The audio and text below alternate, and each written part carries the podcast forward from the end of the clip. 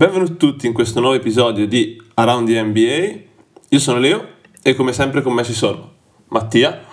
Ciao a tutti, oggi è un gran giorno, Carl Anthony Towns è, è un all-star ufficialmente. Assolutamente. Ed Emil. Ciao a tutti, oggi è un pessimo giorno, però siamo qui. Pessimo giorno perché Lauri Markkanen non è un all-star. Eh, appunto, è quello. Ufficialmente.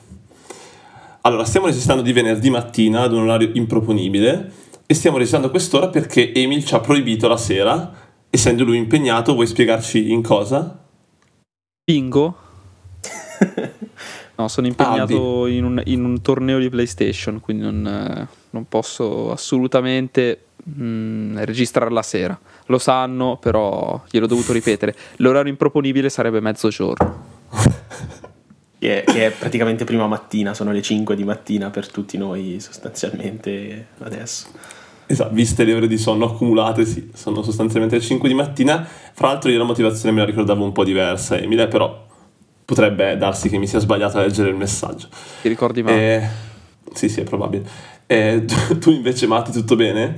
Sì, sì, io non sono mai stato meglio. Eh, è un periodo veramente orripilante tra università, tesi, consegna di tutti degli esami, ma non potrei stare meglio. Ora che, che è arrivata questa grande soddisfazione da, dai Minnesota Timberwolves, sono, sono più che soddisfatto. Primi ad ovest con il rischio di mandare Finch allo Star Game, eh, Anthony Edwards All Star, Towns All Star. Non, non, potrei chiedere di più dalla vita. Sono veramente felice. Soprattutto le lacrime di Emil sono quello che mi dà, che mi dà forza il sale della vita. Sì, esatto. Come è giusto che sia. Eh, fra l'altro sarebbe clamoroso Finch, Towns allo Star Game insieme a Edwards. Minnesota che manda tre protagonisti al weekend. Senza senso. Che Atlanta però... Vibes. A- Atlanta Vibes questa. È uscita al primo turno, poi ai playoff e siamo tutti felicissimi. Atlanta però almeno è uscita alle finali di conference. no, no, noi male, al primo turno. Male, però è uscita alle finali di conference.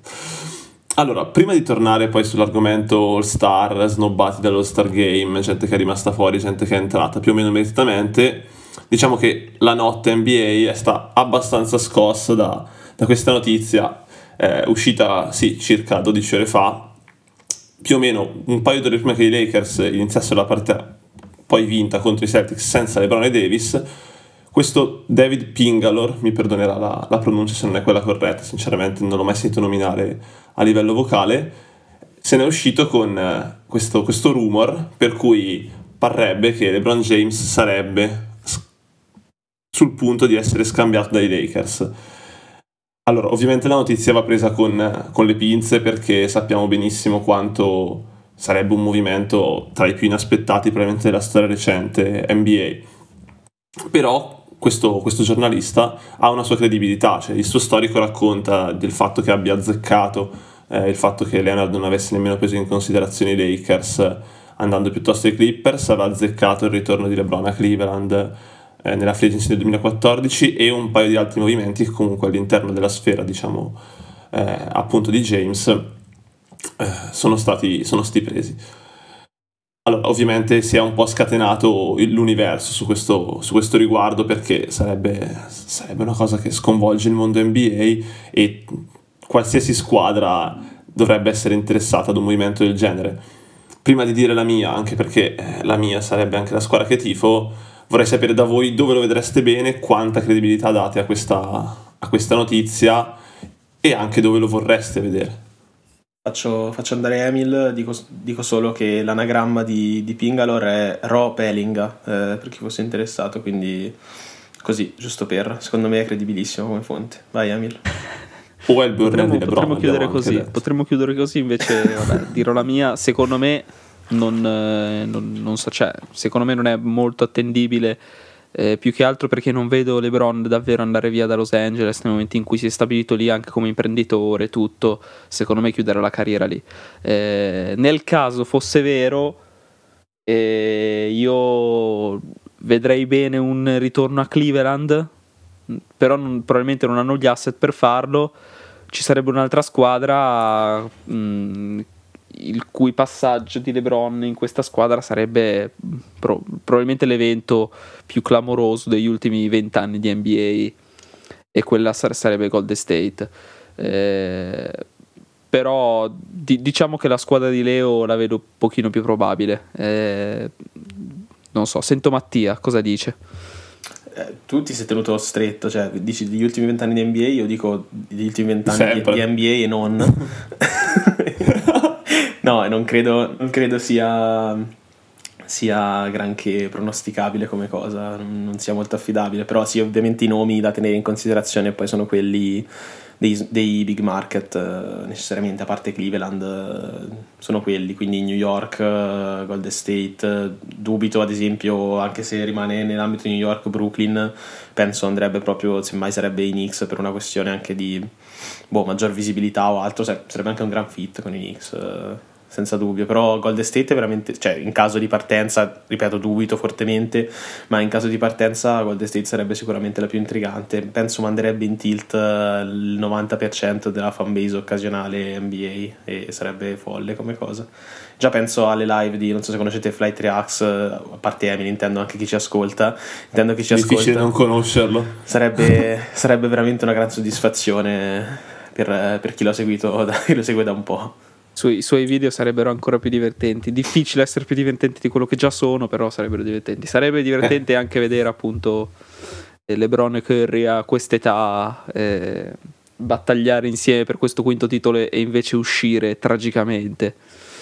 Eh, Pensa, credevo dicessi, credevo dicessi battere insieme per questo quinto posto a Ovest. no, per, questo, per il quinto posto ormai figurati manco manco se prendiamo anche Kevin Durant insieme, però... Eh... Ma manco se sommi i record delle due squadre. esatto. esatto. Però sarebbe molto bello sentire Flight che se ne esce con tipo Luca LeBron su Inspirational. Sarebbe veramente un momento molto alto della mia esistenza. Comunque, eh, per quanto riguarda la possibilità che si muova, anch'io sono piuttosto scettico. Allora, chiaramente eh, non la escludo a priori, perché se ne parla più del dovuto o più di quanto sarebbe lecito sentirne riguardo di un argomento così, così impensabile sostanzialmente perché come abbiamo detto prima sarebbe veramente l'avvenimento più impronosticabile degli ultimi vent'anni di NBA. Ma se mai dovesse accadere, i nomi che hanno fatto Matti Demi sono sostanzialmente quelli, quelli più probabili. Ci si potrebbe aggiungere Dallas, che è un'altra squadra della quale sento parlare perché lì c'è Irving, perché comunque ha contatti e pare che LeBron apprezzi Kid anche come, come allenatore. Ovviamente i Knicks sono l'opzione probabile mm, per diciamo eh, due ragioni parallele. La prima è quella degli asset e della possibilità di arrivare a LeBron a livello materiale, perché hanno i contratti da scambiare, ovviamente sarebbe necessario inserire Randall, ma eh, non penso sarebbe un grosso sacrificio a questo punto, nonostante sia uno star. Eh, più tutte le pick possibili che i Lakers a quel punto chiederebbero perché andrebbero penso in rebuilding.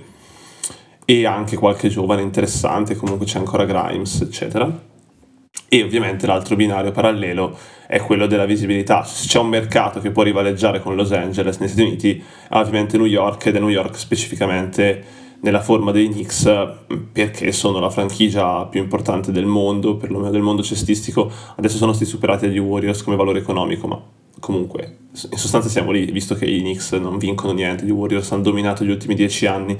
Il fatto che valgano più o meno la stessa cifra è abbastanza indicativo della differenza di vastità di un mercato che rimane gigantesco nonostante non, non produca nulla a livello di successi da un sacco di anni. E LeBron ha anche un legame con la città ha affermato lui stesso in prima persona di aver scartato i Knicks solo a seguito di una presentazione disastrosa del, del loro front office e del loro diciamo, dipartimento recruitment nel 2010 quando invece erano in cima alla sua lista prima di scegliere Miami e di averli tenuti in considerazione sia nel 2014 che nel 2018 eh, dico tutto questo non perché LeBron abbia tecnicamente possibilità di scelta sotto contratto come tutti gli altri giocatori, ma proprio perché essendo LeBron James è molto difficile che vada in una squadra dove lui non desideri, non desideri arrivare, essendo a maggior ragione in scadenza quest'estate, quindi con possibilità di scegliere dove, dove muoversi. Ovviamente principalmente per me sarebbe una gioia a livello personale vederlo, vederlo a New York perché si unirebbero il mio grande tifo di squadra e il mio grande tifo come giocatore potrei fare come i tifosi Lakers quando, quando, è arrivato, dire non voglio occasionali sul carro, non vogliamo tutti i tifosi di LeBron con noi, ma in realtà sono tutti benvenuti. Eh, come sarebbero benvenuti anche a Golden State perché... Oddio, virgola. Eh, con i, Knicks, con i Knicks, non, c'è, non, c'è, non c'è stata una lotta di, di 7-8 anni, però sai però io ho, ti ho visto sui social stamattina carico per l'arrivo di LeBron potenziale. Carico per, per, la coppia da vedere in campo, che sicuramente anche per il fit e tutto sarebbe affascinante. E tutto l'extra campo, sinceramente, mi spaventerebbe. E figuriamoci poi se nella trade non venisse incluso, in questa ipotetica trade non venisse incluso Chris Paul, sarebbe veramente lo, lo spogliatoio più esplosivo che io possa ricordare nella storia dopo i Lakers 2004, penso. Ti piacerebbero Chris Paul e LeBron che cooptano la franchigia e mandano via Steph? Predato a giugno? Quello, quello fortunatamente non, non, è possibile perché è nostra ormai questa franchigia. Ah, nostra, cioè tua e mia, mia di Curry mia di Curry. Ah, ok. Sì. Del tuo amico. Chris Paul, Chris Paul, LeBron, Kerry, questi qua tutti insieme. Green. Uno spi- cioè, a parte tutto, anche, anche, solo per l'età sarebbe veramente uno spizio. Incredibile. Sì, sì, Sono vecchissimi. Pensa, pensa al povero, il povero Kuminga che, che cerca spazio e tiri. Ma pensa LeBron, questi. LeBron, Chris Paul, Green e Curry insieme fanno più di 140 anni. Mamma mia. No, comunque per, per, i Knicks c'è anche la questione Leon Rose, che è nella dirigenza, che è ex agente di LeBron, ad esempio, da tenere in considerazione, che è un altro dei motivi per cui si accosta molto. E... Sì. Leon Rose, ex dirigente della CIA, legatissima ai Knicks, anzi sostanzialmente è diventata la clutch sport di, di New York, come clutch sport ha tanti assistiti suoi a Los Angeles, la CIA ha tanti assistiti suoi a New York perché appunto c'è questo, c'è questo fortissimo legame con la franchigia dato anche dalla presenza di Leon Rose. Leon Rose a cui fra l'altro mi, mi slego un attimo dall'argomento LeBron va fatto un plauso in generale perché i Knicks degli ultimi tre anni sono quasi solo merito suo ha, non ha sbagliato nessuna mossa ultimi, nell'ultimo periodo. Nonostante fosse arrivato nello scetticismo generale dopo un cambio al vertice abbastanza importante. Non il vertice più alto perché il vertice più alto non cambierà mai probabilmente ma diciamo i vertici un po' più in basso. Tutti quelli sotto dollaro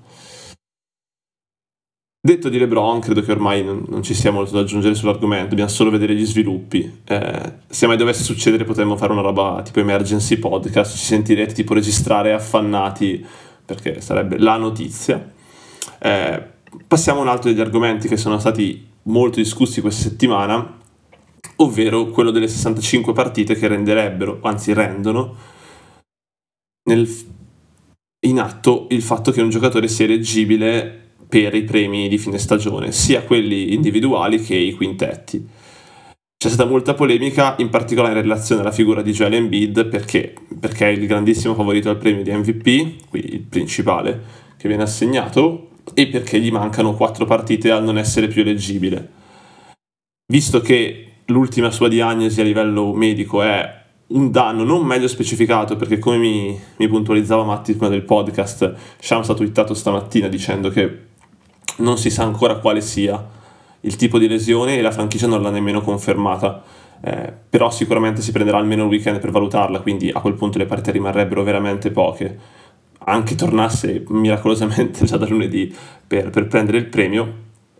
E appunto, tornando a Joel Embiid, il discorso è che probabilmente non potrà vincere un premio che gli era praticamente già sto assegnato, era il grandissimo, enorme favorito. Voi cosa ne pensate di questa, di questa regola introdotta all'NBA? C'è chi è stato molto d'accordo, c'è chi molto meno. Eh, è un argomento sul quale secondo me si può creare un dibattito abbastanza sensato.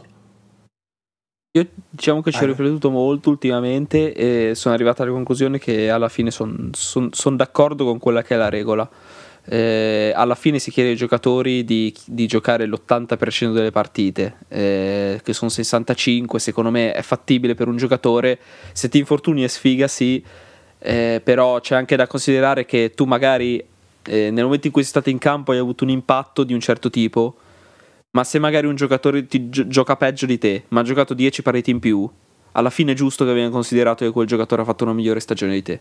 Quindi sono d'accordo col, con la misura dell'NBA, come ero già d'accordo quando, quando era uscita. E si creano queste situazioni, però è, è, normale che sia così e penso che, che comunque favor- venga favorito il merito.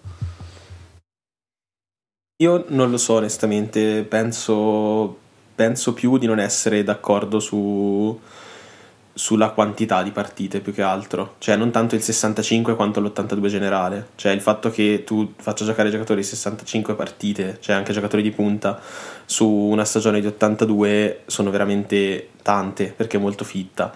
E anche considerando, vero che ovviamente l'infortunio è un caso particolare, uno se si salta tre settimane, quattro è giusto che anche magari non diventi leggibile, se salta 20 partite di fila perché sta fuori e non ha quell'impatto di prima. Però eh, metti che uno ne giochi 60 magari ad altissimo livello e ha avuto che so la scavigliata che l'ha tenuto fuori 3 o 4 partite lo fa scendere ehm, su 82 sono comunque partite ad alto impatto. Forse l'80% su, su questa mole qua eh, di partite è, è altino. Eh, non so se ridurrei forse il 60 è poco però insomma qualcosa che sia sopra la metà almeno per io l'NBA giusto per quei giocatori che vogliono essere agibili per questo, oppure se dovessi andare in realtà a cercare magari il caso peculiare per cui viene calmierato il fatto che uno giochi magari di 60 invece di 65 e viene abbonato lo stesso, cioè che puoi eccedere sostanzialmente una certa soglia in caso di infortunio lieve. Eh, però si tratta più che altro della questione economica per, per io l'NBA, perché magari molti giocatori, anche per, uh, per, chi deve firmare la, la, rookie extension e così via. Si tratta principalmente di, di, quei soldi che potrebbero aumentare. Ovviamente non è che si tratta di arrivare a fine mese, eh, si tratta eh, di. Appunto, appunto. Eh, esatto, si tratta di, che ne so, 250 milioni anziché 200, però nella mentalità dei giocatori questa cosa è abbastanza importante. Cioè, tipo Ali Barton giustamente ha fatto le, le sue critiche perché magari perdere 50 milioni in 4 anni girano i coglioni. Però, ripeto. Eh, ma si, ad- si adattano nel senso. Cioè, esatto, eh... sì, sì. Sì, non mi sembra un sacrificio così. Ma, ma così poi, ma poi nel, nel, senso, cioè, il, il, motivo per cui loro guadagnano quei soldi è il fatto che ci siano 82 partite, altrimenti non li guadagnerebbero. Quindi a, ad un certo punto si adattano e basta. Cioè, eh, non, ne vuoi giocare meno di, di, di quel tot lì? Eh, ti perdi quei 40 milioni, eh, però cioè, tanto non, non, sei un poveraccio per dire, eh. cioè, se si parlano comunque di ultramilionari, eh, ce ne faremo una ragione se perdono 40 milioni. Ah sì, sì io sicuramente, quello a me, a me interessa poco, onestamente. Notare, notare il disprezzo con cui Emil ha parlato di poveri comunque il tono della parola è stato terribile. Il contrario, no, allora... contrario. no, no, si è triggerato quando ha detto non si tratta di arrivare a fine mese. E... Eh no, per, infatti, per me la... infatti per questo, cioè.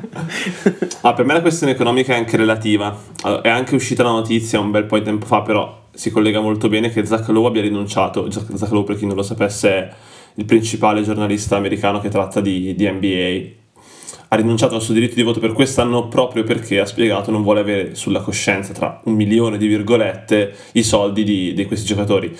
Se una motivazione un po' speech, cioè a questo punto gli award non si danno proprio o non si fa dipendere i contratti degli award, ma a quel punto qualcuno dovrà pur votarli questi award, che sia il pubblico che si può scegliere qualsiasi format possibile, ma se i soldi dipendono dagli award qualcuno deve, deve deciderli.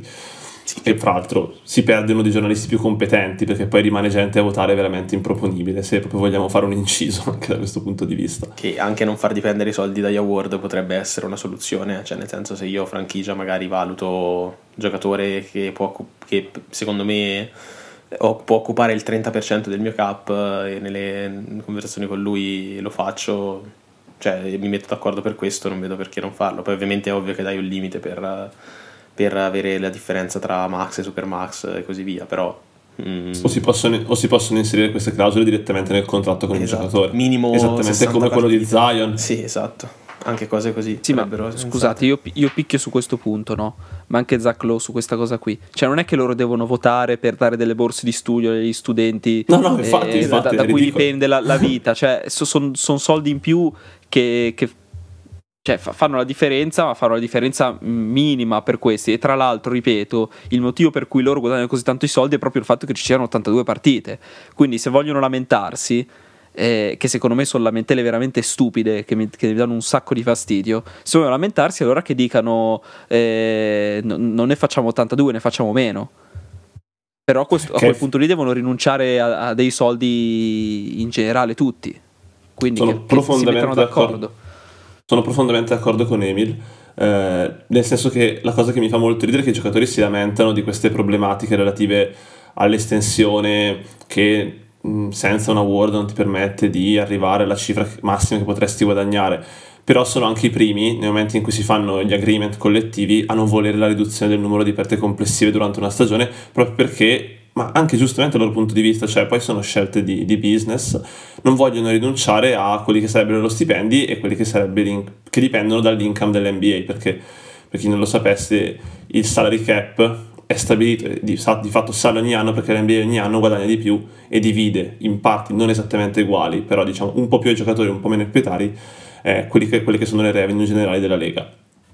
Eh, loro non vogliono rinunciare a una parte, cosa che sarebbe invece inevitabile se accorci la stagione da, 62 a, da 82 a 65 fissa, a quel punto per gli award magari dovresti giocarne solo 55 o 53 e quindi eh, c'è anche un, un, filino di ipocrisia secondo me nel loro, nel loro, discorso posto che non si parla di, di gente che fa fatica ad arrivare a fine mese. Anzi facciamo un appello per il povero Tony Snell che invece deve firmare un contratto entro oggi per poter accedere al fondo pensionistico, chiamiamolo così, dei giocatori NBA, almeno 10 giorni. Una franchigia che faccia questo gesto di benevolenza verso un giocatore che fra l'altro ha anche delle, non le chiamerei problematiche, però diciamo delle necessità a livello familiare, eh, perché, perché deve, deve, gestire una serie di cose, quindi gli sarebbe utile questo, questo fondo anche se fare l'appello per un milionario fa sempre un po' strano, anche se sì, eh. non so quanto è messo vuol dire che sta, sta, alla canna del gas, direbbe, non lo sì, so. Però... non so dove abbia messo i soldi che ho guadagnato fino adesso, però... no, vabbè, immagino che mm, boh, tra tassazione e tutto il resto, nel senso lui gli faccia mm, anche comodo pro futuro avere soldi da parte, immagino. Io non credo che Tony Snell non possa prendere un contratto di 10 giorni, cioè io almeno qui fa, facciamo questo appello, come diceva Leo, alle franchigie NBA. Io fossi, fossi Minnesota gli darei la biennial, la biennial exception al posto di di, Shake Milton, a me va bene, non c'è problema. Però... Facciamo, facciamo questo appello nel, gior- nel, momento in cui, nel giorno in cui lo possono sentire, è già scaduta questa cosa. Esatto, esatto sì. bella sta cosa. Benissimo, appello molto mm. utile, però lo facciamo no, no, perché, stesso. perché tu non lo sai, Emil, ma noi mandiamo la registrazione, io e Matti, prima che esca a tutte le franchigie NBA di solito. ok. Abbiamo un traduttore. Li taggeremo, li taggeremo su Twitter, eh, chiederemo di firmarli. E... Sainton in Snell esatto. giocatore del 00000 il leggendario 0 fra l'altro ne parlavamo ieri sera in privato. La problematica adesso di firmare Snell è che se tu lo firmi per 10 giorni eh, ti sminchia un po' la deadline perché quella è fra 6 e a quel punto ti andrebbe a occupare un posto a roster che magari tu vorresti invece dare a qualcun altro. È un po' problematico. Dovevano firmare una settimana fa e lasciarlo scadere tranquillamente. Eh, qualche, squadraccia, Adesso... qualche squadraccia che non si muove la deadline, che ha un bel po' di cap libero, potrebbe anche pensarci, però. Eh, non lo so. Vabbè, gli Warriors, sì, però non hanno cap libero. eh, no, ora, beh, più, più, squadraccia, più di così. Possono scegliere fra LeBron e, e Snell. No, tornando al discorso sugli award, sono d'accordo con Emil anche dal punto di vista che un giocatore secondo me debba giocare più o meno l'80% delle partite perché è molto raro che se noi andiamo a valutare, se mi fa dei segni, se noi andiamo a valutare eh, quello che dovrebbe essere il criterio per assegnare questi premi, ovvero l'impatto sul complessivo della stagione eh, e quindi cosiddette wins added o vittorie aggiunte, eh, tendenzialmente chiunque abbia vinto l'MVP negli ultimi anni le sue 65 le ha giocate. Non si può andare a vedere quanto uno aggiunge per partita, eh, parlando in termini molto creativi, bisogna vedere quanto aggiunge nel complessivo di una stagione quindi uno che ne gioca 50 non arriverà mai a dare un valore più alto di uno che ne gioca 65 o 70 anche ad un livello leggermente inferiore. Questo credo sia, credo sia abbastanza chiaro. Se anche Embiid tornasse a marzo e arrivasse a 55 partite giocate, le sue 55 non varrebbero mai le 75 o 70 di Doncic o di Jokic o di Sga o chiunque altro sia il principale candidato MVP in quel momento, o di Giannis. Concordo Quindi, ovviamente. Secondo me è abbastanza abbastanza diciamo pretestuosa la, la, polemica. E anche quella sul numero di partite nel momento in cui stabilisci un numero ci sarebbero state diciamo discussioni qualunque. Questo fosse stato se non mettevi 65 e fosse 60 c'erano quelli che ti dicevano eh ma cosa cambia fra 59 e 60 eh ma cosa cambia fra 64 e 65 è ovvio. Eh, come limite stradale. Eh, perché a 30 qui se vado a 32 cambia tanto. No però nel senso e metti, a 30 metti anche, anche, per le partite come limite stradale metti l'eccesso di 5 se uno ne fa 5 in meno ancora è, sì. ancora è leggibile. 5% 5% sì, è ancora leggibile. Però il 5% 65 cioè ti va ad aggiungere una partita qualche minuto in più in una partita. Bello. Cioè, puoi anche mettere il limite sui minuti però farebbe ancora più ridere quel punto puoi calcolare precisamente quanto uno sta in campo. È che poi c'è, c'è, tipo già la questione che quanti sono due che uno le può giocare so, tipo di 15 minuti, adesso non ricordo com'era il, il limite, c'era il limite di 15 minuti mi sembra per essere leggibile. C'è un limite sul minutaggio. Sì, esatto. Sì. Correlato però relativo perché i giocatori che poi giocano per questi premi hanno tutti minutaggi abbastanza alti quando scendono in campo a meno che non si facciano male.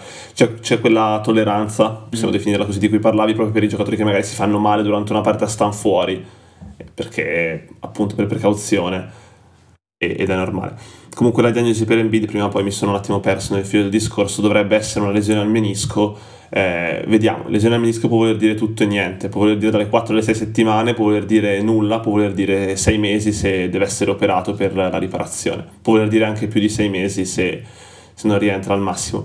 Io personalmente su Embiid in particolare sono anche abbastanza dispiaciuto, non perché sia un giocatore che mi stia particolarmente simpatico, ma perché eh, stiamo perdendo uno dei migliori giocatori di questa generazione, o perlomeno stiamo perdendo la possibilità di vederlo esprimersi in un contesto playoff eh, veramente. E questo, e questo è obiettivamente un peccato perché adesso le speranze che faccia una randa sano sono, sono ridotte al lumicino. Credo la pensiate molto simile. Oh, magari se si, se si rompe adesso non si rompe dopo, sai. Dipende. Sì, riposare un mese e mezzo. Dipende quanto rotto. cioè, quanto, quanto, è grave, ovviamente. Se fosse una cosa da non molto e sta fermo, sì, un mese, un mese e mezzo, magari arriva anche, cioè, meglio, ecco, rispetto a, a come arrivava gli altri anni a livello di carico. Però, Possiamo sì. dire che la giocata di Kuming è stata sporca. Non l'ho, non l'ho non, non, non l'hai vista? No, no, non ho visto. Non ho visto. Non una be- vabbè, non fra le più brutte viste di questo tipo negli ultimi anni, però sicuramente non pulitissima. No, però molti diciamo si sono presi. Io mi ricordo Smart, e tutti si prendono le critiche quando succedono queste cose di buttarsi per una palla in pieno sull'avversario. E mm. Quindi è, giu- è, giusto che si sottolinei che, che diciamo, l'infortunio dipende da da un tuffo di Kuminga a prendere il pallone gli è, gli è capitato sopra in bid cioè è, Kuminga è capitato sopra in bid e gliel'ha provocato lui insomma con l'infortunio sì sì sì, sì. fra l'altro Embiid per adesso dovrebbe essere l'unico più o meno colpito da questa regola, diciamo così, perché per tutti gli altri award gli altri giocatori siamo, sono più o meno in linea, diciamo. Mm. Chi più, chi meno. Anche Sga per un certo periodo di stagione pareva a rischio, adesso, adesso già un po' meno. A proposito, l'hai nominato tu, a questo punto mi tocca collegarmi direttamente. Jonathan Kuminga è un po' il giocatore simbolo della rinascita, chiamiamola così, diciamo, della risalita Warriors delle ultime due settimane, non che siano andate La risalita Warriors, due vittorie, due sconfitte. sì, sì, è la risalita rispetto al periodo precedente, comunque data definita così. Diciamo la risalita di Steph e imparzialmente di Warriors, comunque sicuramente un grosso miglioramento di Kuminga. Sì, in realtà sarebbero potute essere quattro vittorie consecutive, ma ci sono state due sconfitte di un punto, ormai è stato un po' il pattern di questa stagione, queste sconfitte qua, quelle come quella contro i Kings e i Lakers. Eh, diciamo che per quanto riguarda Curry dipende sicuramente dalla settimana di pausa che hanno avuto per la tragedia eh, in, eh, all'interno della squadra eh, di cui abbiamo già parlato. Eh, sicuramente per uno alla sua Italia gli ha fatto bene riposare una settimana e tornare con gambe fresche. Per quanto riguarda Kuminga invece eh, è migliorato lui, nel senso che in campo sta in modo diverso, è molto più calmo, vede le cose più lentamente, come dicono dall'altra parte dell'oceano, eh, gestisce meglio un po' tutte le situazioni ed è più aggressivo. Ma sicuramente incide anche lo spazio che gli sta dando Kerr nell'ultima due partite, nell'ultima partita ha giocato addirittura 39 minuti, mi pare, contro i Lakers 42 e, e incide anche lo spazio proprio nel, nel, nell'attacco, nel senso che a inizio anno spesso si vedeva Kuminga usato da eh, spot up shooter, di sicuro non è, non è, il suo ruolo, invece se comincia a dare degli, degli isolamenti con campo aperto, con campo spaziato, sia in post che eh, fronte a canestro, magari con difensori più piccoli, eh, è sicuramente uno che, che, può sfruttare il suo atletismo, che è incredibile, per eh, arrivare sempre al ferro, ma anche per fare il suo tiretto dalla media che è abbastanza efficace e, poi, e può arrivare alle cifre che abbiamo visto nell'ultima settimana. È, è pur sempre nel di gennaio, però sta tenendo cifre da seconda, terza opzione offensiva di, di una squadra di, di, buon livello ed è anche per lui diciamo che, eh, che, l'attacco degli Warriors mi pare sia il migliore addirittura in NBA a gennaio. Sta tenendo 20 punti di media con altissima efficienza, quindi eh, sicuramente toglie, toglierebbe un grattacapo agli Warriors se solo non la situazione tra record e il resto non fosse così, così tragica, insomma. Ma adesso arriva LeBron James, quindi si risolve tutto. ah, sì. ho una domanda per Emil. Prima hai detto che potevano essere su queste quattro partite quattro vittorie, ma mi confermi che potenzialmente potevano essere anche quattro sconfitte? A livello logico? No, no, perché alla fine sia, sia, contro Sixers che contro la prima, mi pare, forse contro gli Hawks eh, sono state due partite dominate. Diciamo, le, le, uniche due partite che sono arrivate punto a punto, gli Warriors le hanno, le hanno perse di un punto contro i Kings e contro i Lakers. Quindi è più giusto come l'ho detto io, diciamo. Va bene, va bene. Eh, non era proprio questa la domanda, però andiamo, andiamo avanti. No, vabbè, io invece l'ho presa per una domanda seria, ti ho risposto umiliando. Sì, sì, sì, hai fatto bene, hai fatto bene, hai fatto bene a umiliarmi, va bene. C'è, c'è, dell'amore in questo podcast, c'è dell'amore. Ehm, a proposito di squadre che stanno andando molto bene, invece c'è sicuramente da parlare dei, dei New York Knicks, al di là della questione LeBron James, perché sono la, la miglior squadra dell'NBA a gennaio, non il, non il, miglior attacco, però il miglior net rating, vengono da noi vittorie consecutive e anche dopo l'infortunio di Randall, che potenzialmente avrebbe potuto sicuramente abbassare un minimo il floor della squadra, hanno continuato invece a, a macinare vittorie una dietro l'altra, compresa quella di stanotte contro i Pacers e al momento fa molto molto strano dirlo, ve lo assicuro, paiono la squadra più in forma dell'NBA, sicuramente quella più difficile da affrontare. Eh, mi consta di fare un, plau- un plauso a Tibodo perché eh, con tutti i difetti che ha, e sono infiniti, soprattutto sull'incapacità e sterilità a livello offensivo comunque ha costruito un sistema che tiene, tiene benissimo a livello difensivo, perlomeno tiene, tiene in regular season ed è adattabile a una serie di, di, giocatori che comunque si sono alternati nelle ultime stagioni, perché adesso Branson è, è sicuramente il, il salvatore della patria, il giocatore più importante della squadra, però non c'era due anni fa, non c'era tre anni fa, Knicks comunque i playoff li avevano fatti, non, non due anni fa però comunque, l'anno prima sì. E, ehm, e questo allora un po' è dovuto al, all'arrivo di Eugenio Nobi, che sicuramente è stata una trade azzeccatissima. Avevo letto fin troppi dubbi eh, al momento dello scambio, per quello che in realtà mi sembrava abbastanza evidentemente, l'ho scritto anche in un articolo su Around the Game, una, una win-win per, per, entrambe le franchigie, nel senso che a New York aggiungeva esattamente quello che le serviva, ovvero stazzo, ovvero difesa, POA e comunque sui giocatori più pericolosi degli avversari.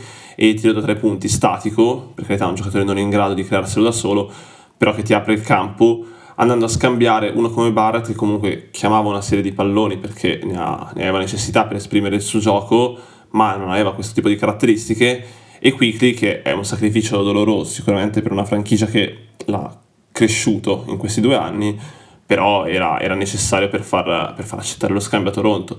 Anonobia è il secondo miglior plus minus di tutta la Lega a gennaio, il primo c'era, c'era Branson che fra l'altro incredibilmente non è stato eletto giocatore del mese a discapito, cioè a discapito, anzi a favore di, di Mitchell che ha praticamente ogni numero individuale inferiore, però anche lui comunque merita, non sono qua certo a dire che, che sia un furto perché lui pure ha trascinato Cavs al secondo net rating nel mese in un contesto forse anche più complesso perché falcidiato dagli infortuni e, e dalle assenze pesanti comunque di, di Garland di, e di Mobley che è tornato pochi giorni fa. Non so se voi volete dire qualcosa, avete delle considerazioni generali sui Knicks, come li vedete soprattutto in ottica playoff mi interesserebbe sapere da voi, per la costruzione del roster attuale, sperando che Randall rientri.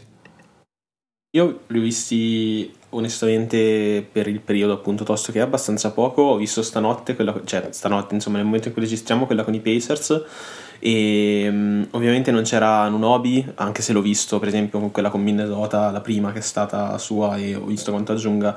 eh, onestamente mi sembrano più che il, il grosso miglioramento a livello di squadra che alla fine senza Nunobi quella è eh, a livello di effort mi sembrano tutti molto, molto, coinvolti al momento, cioè mi sembra che proprio siano in, in una fase strapositiva. Eh, già in primis Branson, che comunque quando erano sotto, sono stati sotto anche di 14 mi sembra, giù di lì, stanotte con Indiana, giocavano veramente alla morte e... Mh, mm, mettevano tantissimo effort e si lamentavano per ogni non fischio fischio arbitrale. Eh, hanno preso 16 rimbalzi offensivi in due, Artesten e Aciwa, che è un altro molto pronto e sono buoni segni onestamente, almeno per la stagione dei Knicks, la regular season, che Aciwa possa stare in campo ed essere positivo sia difensivamente che a rimbalzo d'attacco. E per i, per i playoff onestamente, allora, l'Est è ovviamente diverso a livello di di potenza, eh, di, di, cioè di, di, equilibrio, anzi, più che di potenza eh, rispetto all'Ovest. Mm, non so se possano onestamente giocarsela con, ad esempio, i Celtics, che sono sempre la squadra che, almeno secondo me, ha preso in grossa considerazione. Sui Bucks, magari introduciamo il discorso che vogliamo fare anche dopo. Io non so quanto, è da inizio stagione che lo diciamo, però non so quanto questi Bucks eh, possano onestamente essere considerati a livello di Boston, cioè stanno abbastanza sotto secondo me e forse te la, te la puoi giocare almeno per le conference finals, anche se lì poi c'è da vedere ad esempio come sta Embiid, se Embiid è sano anche lì auguri per, per New York, per quanto sia magari più profonda anche per Philadelphia, mm, non lo so, per me il il massimo che possono arrivare in caso di un po' di fortuna sono le, le, conference finals perché se la giocano con un livello a est mediamente più basso nella parte medio-bassa. Eh, poi arrivati lì con, contro Boston o anche solo Philadelphia fanno abbastanza, abbastanza fatica come, come matchup. Contro Milwaukee se la possono giocare secondo me abbondantemente. Sì, sono d'accordo con, con, Mattia, li vedo come quella bella squadra che, che regular season ha, ha, tanta chimica di squadra, e, funziona tutto bene e quindi mettono un effort fuori dal normale per quelli che sono gli standard di regular season, poi sono chiaramente costruiti bene perché senza quello le partite non, non le vinci e, ed è una squadra sicuramente tosta da affrontare anche ai playoff. Eh, per quello che a livello dell'Est, cioè di tutte le contender che secondo me hanno dei problemi, in una serie playoff se la possono anche giocare. Ovviamente non partono favoriti né con Boston né con Milwaukee, però possono battere ad esempio Milwaukee, che, che, che è una squadra con, con, tanti problemi, che può vincere con tutti e altrettanto può perdere con tutti. Eh, sono lì, eh, poi non so se faranno altre mosse, però già, già per come sono messi adesso, al di là dell'handicap eh, che, che può, ti può portare eh, un coach come Thibodeau ai playoff eh, e anche magari un giocatore come Randall se te a tirare con efficienza mm, molto bassa se, se la possono giocare insomma. Ah, io su Thibodeau sono molto molto bassi in ottica playoff perché io gli ho fatto come era anche giusto eh, un applauso per la regular season e per aver portato i Knicks di nuovo ad essere perlomeno rilevanti nel mondo NBA dopo un bel po' di anni che non lo erano. Però in, in, quell'ottica lì fra i 16 coach che arriveranno a giocarsi la post season secondo me inevitabilmente sarà il peggiore. Sicuramente il peggiore nella capacità di fare aggiustamenti e di leggere la partita. Si è visto benissimo come sia stato sostanzialmente annichilito da Snyder eh, tre anni fa e anche l'anno scorso nonostante la vittoria nella serie contro Cleveland secondo me Biggest aveva fatto un lavoro superiore al suo. Poi gli hanno vinto i giocatori e l'underperformance di quelle che sono quelle che erano le stelle dei, dei Cavs che giustamente anche la loro prima esperienza playoff, escluso Mitchell, hanno fatto un po', fatto un po fatica. Mitchell comunque ha fatto una buonissima serie. Eh, Randall è un altro giocatore molto problematico da quel lato perché eh, è un floor raiser, obiettivamente ormai si può dire anche abbastanza costante, di alto livello per, per la regular season, che ti porta più o meno quelle 42, 43, 44 vittorie, perché con quello shot making e capacità di, di segnare con costanza comunque lì arrivi se il sistema difensivo ti tiene in piedi. Però ai playoff poi eh, non dico che sia un giocatore deficitario un minus, ma faccio anche molta fatica a definirlo un qualcuno che ti aggiunge valore. Perché sua, proprio il suo modo di giocare, il suo skill set ti impone un attacco estremamente statico e, e sterile che produce molto poco. Paradossalmente senza di lui, ma con un giocatore anche meno forte in termini assoluti, ma che fitti meglio con, eh, con Branson, probabilmente i Knicks avrebbero più possibilità, magari arriverebbero sesti invece che terzi o quarti in regular season o anche più in basso, però avrebbe possibilità di passare un turno di playoff. Tutto questo aspettando l'arrivo ormai certo di LeBron, che è anche un fit clamoroso ai Knicks, perché voi immaginate il quintetto con Branson, LeBron, Nobi e Randall, poi lì bisognerebbe davvero farci i conti con, eh, con i Knicks. Anche, anche, in ottica titolo. Sì, il problema è proprio offensivo, cioè offensivo in ambito playoff li vedo veramente male in termini di, di creation e boh, anche solo di shot making, eh, onestamente, se becchi la serata storta di Randall eh, è Branson solo sull'isola sostanzialmente perché per quanto non Obi poi sia bravo a vantaggio creato a convertire e sia da tagliante sia in spot up mh, mm, non è un giocatore che dici mi crea dal palleggio o mi, mi, dà un contributo fisso in attacco da seconda opzione. Eh, quindi la vedo la vedo un po' dura. Difensivamente possono far bene anche playoff, secondo me, eh, anche senza Mitchell Robinson che comunque chiude molto bene il pitturato per quello che è il sistema di Tibodo. Eh, comunque con Artestein forse hanno trovato, cioè con più minuti ad Artestein hanno anche un lungo più dinamico che può uscire anche alto a livello del blocco in maniera Mm, con buone tempistiche, ecco, diciamo, e in maniera molto mobile eh, rispetto a quello che è il sistema Tibodo con il collasso nel pitturato e, e il, kick in, il, kick in, angolo sempre aperto. Quindi non lo so, per i playoff, cioè difensivamente li vedo meglio, offensivamente sono bassino. bassino diciamo tanto, come, come gerarchie molto, molto potrebbero stare dietro a Boston, cioè stanno sicuramente dietro a Boston, Milwaukee, secondo me anche Miami e sono più o meno lì con Philadelphia e boh, non so, non so come, come, apparirà Cleveland perché secondo me Cleveland al completo in ottica playoff è ancora una squadra un, troppo limitata e anche loro hanno un allenatore secondo me molto limitato. Quindi ehm, io li vedo sì quarti come gerarchia est in ottica playoff. I quarti aspettando in bid. Diciamo, pendente la situazione in bid. Eh, poi appunto come diceva Matti tendenzialmente c'è possibilità di muovere ancora qualcosa prima della deadline, anzi i Knicks hanno un sacco di asset che se non spenderanno per, per James probabilmente useranno, non so se già entro questo febbraio, ma sicuramente ne siete per arrivare a un giocatore di, di, più alto livello. Hanno il contratto di Fournier che è da buttare, cioè è perfetto per, per attaccarci delle pick e arrivare a qualcuno che appunto guadagni una buona cifra. Hanno Grimes che è sul piede di, di partenza da, da ormai qualche settimana, pare nonostante continui ad avere buonissimo impatto. E hanno una serie di pick molto molto folta diciamo molto molto fornita eh, che si può utilizzare. Il nome che si è fatto più, più spesso è quello di Brogdon e avere obiettivamente un giocatore che ti esce dalla panchina e ti dà quel minimo di creation quando Branson deve rifiatare sarebbe oro per i Knicks a patti non pagarlo due, tre prime che sarebbe un prezzo obiettivamente eccessivo.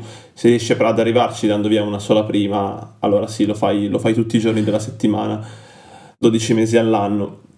Un altro giocatore di cui si è parlato è Michael Bridges che diciamo passerebbe il ponte fra Brooklyn e Manhattan. Eh, però il prezzo lì richiesto dai Nets dovrebbe essere almeno 5 prime scelte che a me sembra una follia ma spero anche i Knicks non lo paghino perché mi sembrano tantine. Uscito... 5 prime ovviamente Grimes e, e, Fournier. È uscito che neanche S2 per Darian Finney-Smith, che già per me mi sembra... Ne ha rifiutate due. Sì, esatto, ne ha rifiutate, a me sembra veramente folle, sta come cosa più che altro. Non, cioè, senza nulla togliere a Dorian Finney-Smith, per l'amor di Dio, ma con questo mercato qua, boh, più di due prime scelte per Dorian Finney-Smith faccio molta fatica a immaginare qualcuno che te le metta sul piatto, cioè proprio non vuoi cederlo significa. Sì, cioè, evidentemente non so quale sia il piano dei Nets, ma non scambiare nessuno non so se li porterà molto, molto lontani. Dovrebbero cercare di aumentare il loro parco di pick visto che non ne hanno più. Guarda la fine di Toronto, alla fine a forza di chiedere 5 pick per, per Anunobi, come, come sono ridotti, non, non, perché Barrett e Quickly non siano buoni, anzi, però ovviamente 5 prime sono 5 prime a livello di asset, molto più importanti di due giovani e seconde, insomma. Perciò... 5 prime sono quelli che hanno scambiato i Nets per Ad, eh, appunto, cioè, 5... anzi meno. In questo mercato qua mezzo morto in cui sono state più le seconde per ora ad essere mosse che altro, anche stanotte è stato mosso ad esempio, eh, sempre in cui registriamo, è stato mosso Steven Adams eh, per, eh, per Oladipo in una mossa che Memphis ha fatto per alleggerirsi a livello di cap, eh, sono state allegate tre seconde, eh, quando magari l'anno scorso potevi leggere una prima, mm, ci mettevi accanto.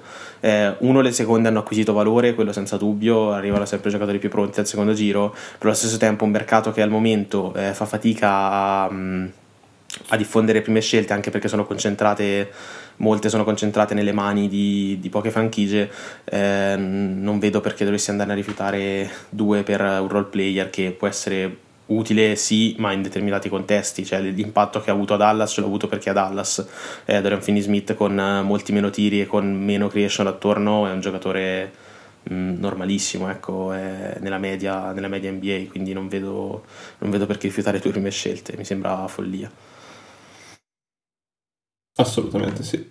Emil, tu pensi qualcosa invece? Cosa, cosa vorresti vedere come movimento da parte di Knicks? C'è un giocatore che ti piace in particolare? No, io direi che cioè, se, se, proprio dobbiamo escludere, e io credo che dobbiamo escludere la, la, la, l'ipotesi folle di, di, LeBron, io non andrei a toccare in questo momento una squadra che sta facendo così bene, proprio come per, per quelli che sono i miei principi. Eh, hanno, hanno, già fatto la mossa in un hobby, stanno andando così bene, portala fino in fondo quest'anno. Eh, io, io sono di questa idea qua. Anche perché, cioè, Sare- vuoi... sarebbe da aggiungere creation, ma io non vedo una, una mossa veramente che ti aggiunge creation eh, senza toglierti da qualche altra parte eh, importante, quindi lascerei così. Non lo vuoi Julius sì. Randall per, per Clay Thompson eh, nella, motion, nella, motion, di Tibodo, nella motion offense di Tibodo? Anche Randall nella motion di Golden State sarebbe molto bello da vedere. Fare anche uno swap di allenatori magari. Randall che letteralmente sa bloccare anche abbastanza bene, problema è che poi non si sa muovere dopo il blocco. Pensa a Steph che va a prendere il blocco e poi si vede Randall davanti che gli chiama palla invece che essersi mosso in angolo. Qualsiasi altro punto. Eh, con Kerr non dura penso una settimana in quel sistema lì Randall. Poi magari fa benissimo eh, perché se si mette in testa che cioè, talento ne ha, quindi se si mettesse in testa che deve giocare molto più in movimento e anche per creare per i compagni, secondo me Golden State non sarebbe nemmeno un fit così terrificante. Eh cioè lo metti in post basso, è uno che ti sa generare qualcosa, ha moltissima gravity e apre spazio per gli altri. Cioè il classico split che Golden State gioca da 500.000 anni con Randall in post basso è molto più pericoloso anche che con un Siakam in post basso perché Randall non score molto Fortunatamente non, non, che, non lo che. Un... non succederà.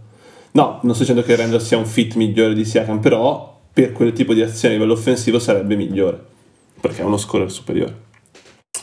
Tra l'altro sono molto d'accordo con il discorso di Matti riguardante l'effort e secondo me il giocatore simbolo da questo punto di vista è Aciwa che poverino nel senso non è esattamente il giocatore più talentuoso con le mani più morbide della Lega. Eh, stanotte in una delle sue migliori partite con la maglia di Knicks ha preso 8 rimbalzi offensivi e 8 difensivi ma comunque ha tirato 5 su 16 perché non è esattamente il suo fare lo score, gli stanno chiedendo di sostituire Randall anche da quel lato, secondo me non è un'idea geniale, però obiettivamente è il simbolo di come anche un nuovo arrivato sia perfettamente inserito nello spirito dei Knicks. Poi in perfetto stile newyorkese falliranno miseramente i playoff perché con tutte queste buone premesse il 4-0 al primo turno è proprio scritto, cioè, è lì da aspettare. Sì, sicuramente andrà, andrà, così. Mi ricordo quelle franchigie come i Clippers, anche ad esempio, che arrivano ai playoff e si sciolgono poi. Per forza, o, o si sciolgono, hanno sfiga e basta. Eh, molto semplicemente sfiga. Come succederà quest'anno con i Clippers, appunto, che anche loro stanno facendo bene. E, e ovviamente, eh, parliamone dei Clippers. E ovviamente Parlaci dei Clippers. Andranno a scegliersi i playoff. Allora, parlo dei Clippers. Mm, I Clippers, se non erro, al momento sono diventati, almeno dalla trade Arden, sono il secondo attacco dietro a Boston a livello di produzione offensiva e di offensive rating. Eh, mm, nulla, diciamo che è più o meno le, preme- le premesse che ci eravamo dati, cioè quelle che avremmo visto un signor attacco, almeno per ora ovviamente privilegio la regular season, però avremmo visto un signor attacco con Arden inserito in un contesto con uh, Leonard e George e con Westbrook dalla panchina, che anche questa è una cosa da non sottovalutare, eh, direi che sono state tutte rispettate. Mm, l'attacco di, di Los Angeles per adesso gira a meraviglia senza chissà quali, quali, aggiustamenti o altro. La presa di Tice mi piace molto per dare un partner di pick and roll a, a, ad Arden, sebbene giochino molto poco pick and roll ancora perché privilegiano ovviamente l'isolamento o nel caso specifico il, il double drag o in generale i doppi blocchi per l'uscita del tiratore. Ehm, hanno un'arma in più, che è quella di avere un handler di altissimo livello come Arden, che sta facendo una stagione clamorosa, eh, ha una tour shooting altissima, eh, se lei adesso mi dà le percentuali sono sicuro che è sopra il 65%, eh, con quasi 10 assist di media, eh, fa, è completamente il fulcro a livello di playmaking eh, offensivo della squadra, mh, mm, dargli attorno due scorer di altissimo livello come Leonard George è un privilegio sia per lui che per loro, che infatti hanno boostato la loro efficienza a loro volta e onestamente cioè, per la regular loro sono una, una, macchina in questo momento e se mettono questo effort difensivo perché per adesso anche ad esempio Kawhi sta mettendo molto più effort eh, di prima eh, nella metà campo difensiva anche ai playoff sono molto, mh, mm, sono molto capaci di switchare e di cambiare. Ed è una cosa buonissima secondo me nell'NBA odierna. Tutto sta nel vedere come arrivano ai playoff, ovviamente come, come, tutti gli anni, quanto George e Leonard arrivano stanchi, quanto arrivano infortunati o mezzi rotti, perché per adesso almeno mi sembra che il, il, questo tipo di gioco che fanno eh, con uh, Terence Mann o Powell che sia dentro il quintetto e nonostante Zubac adesso sia rotto poi rientrerà e Westbrook fuori è ideale perché anche, ta- anche um, Arden sta tirando bene in catch and shoot, tira, tirano tutti e tre con cifre sopra il 40% abbondante nel, in catch and shoot e in generale su quelle cifre lì da tre punti. Mm, nulla, non credo che oltre questo, cioè il fatto che si parli per adesso di regular season di gennaio, dicembre ci sia molto altro. Sono ovviamente anche loro mettono un extra effort uh, difensivo. Sono, per esempio, la partita con Boston eh, è stato un manifesto abbastanza importante di questo. Hanno iniziato a cambiare, hanno messo molto in difficoltà Boston e alla fine hanno fatto, hanno fatto molto bene perché sono capaci di farlo. Se riescono a replicare questo anche playoff con continuità e senza morire a livello fisico, ce la possono fare. Altrimenti dipende tutto ovviamente da dalle condizioni fisiche, perché il roster anche solo senza uno dei tre perde tantissimo a livello di gravity offensiva, perché Paul George c'è tanto dei blocchi o comunque fa anche da bloccante all'occorrenza, Leonard pure, e comunque Leonard per il mismatch hunting è assolutamente necessario per avere un'opzione in più di Arden, per Arden e nulla questo, almeno a livello offensivo, questo è quello che ho notato personalmente guardando un po' i Clippers in questo sì, periodo. Sì, non so per i playoff. Eh, sono stati io, io ti confermo che Arden ha il 64-63.9 di true shooting in stagione, paradossalmente ha solo il 61 rotti da gennaio in poi, comunque sono sempre numeri iper positivi a livello generale, a maggior ragione per un giocatore che gioca sostanzialmente quasi solo un ball. Sì, sono, sono Prego, cioè i regular season sono, si sta dimostrando una macchina veramente impressionante perché fanno delle vittorie certe volte che hai citato tu quella con Boston, mi pare fossero in back to back eh, a est in trasferta, sì. sono andati a Boston e gliene hanno rifilati 40. Quindi eh, sono quelle vittorie veramente impressionanti all'interno di, di una regular season. Eh, e, e, ne hanno fatte parecchie, diciamo, da dicembre a oggi. Quindi sicuramente io ho zero dubbi su quella che è la loro solidità in questo momento. Continuo ad avere un paio di dubbi in ottica playoff dal punto di vista difensivo sul fatto di non poter schierare secondo me un quintetto small eh, con, eh, con, con un 5 diciamo efficace. Ed è una mancanza che magari risolveranno con la trade deadline ma per ora secondo me c'è quella. E, per esempio ipotizzo una serie playoff contro una Dallas o contro un giocatore che appunto ti può eh, tirare fuori mm, Zubaz, che sia Zubaz, che sia vabbè, Arden ci sarebbe comunque, ma che sia uno Zubaz tutti possessi, eh, come ha fatto Doncic tre anni fa, e quello poi diventa un problema se non hai un quintetto small da, da, da, da utilizzare. Eh, per il resto, anche perché Zubaz, ragazzi, è un giocatore importantissimo, quindi devono fare in modo di e il fatto che stiamo facendo, fatto che stiamo facendo così bene senza eh, Zubac, fra sì, l'altro, sì, è molto indicativo. E, ehm, per quanto riguarda l'attacco, secondo me dipende tutto veramente da Leonard, perché io non penso che oltre un certo livello in eh, controdifesa playoff Arden non possa arrivare. Io penso che George sarà sempre anche playoff quel giocatore che ti fa una partita in cui ti dai 27 punti, 30 punti ad alto livello e quella dopo in cui invece ti fa 5 su 20. Eh, dipende da, da, da da livello di Leonard, se è quel giocatore che ti fa la serie della Madonna da eh, 33-34 punti di media alta efficienza come lo era due anni fa, fino a due anni fa, eh, ma anche l'anno scorso per due partite sembrava potesse essere quello, allora certo che, che sono competitivi. Quale squadra non lo sarebbe? Lo, lo erano anche gli anni scorsi. Se Leonard non è quel giocatore lì, secondo me potrebbero avere gr- grandi problemi di creation anche, eh, anche ai playoff, cioè soprattutto ai playoff potrebbero avere grandi problemi di creation e quindi non, non essere competitivi per il titolo. Eh, bisogna vedere, eh, secondo me finiranno molto bene la, la, regular season ancora, magari guadagnando una o due posizioni in più eh, e poi dipenderà tutto da, da, da, da, come si sentirà Leonard eh, ai playoff. Se, se Leonard si sentirà bene, riusciranno magari a superare anche quello che ho individuato io come problema difensivo, altrimenti, altrimenti no. Insomma, vedremo.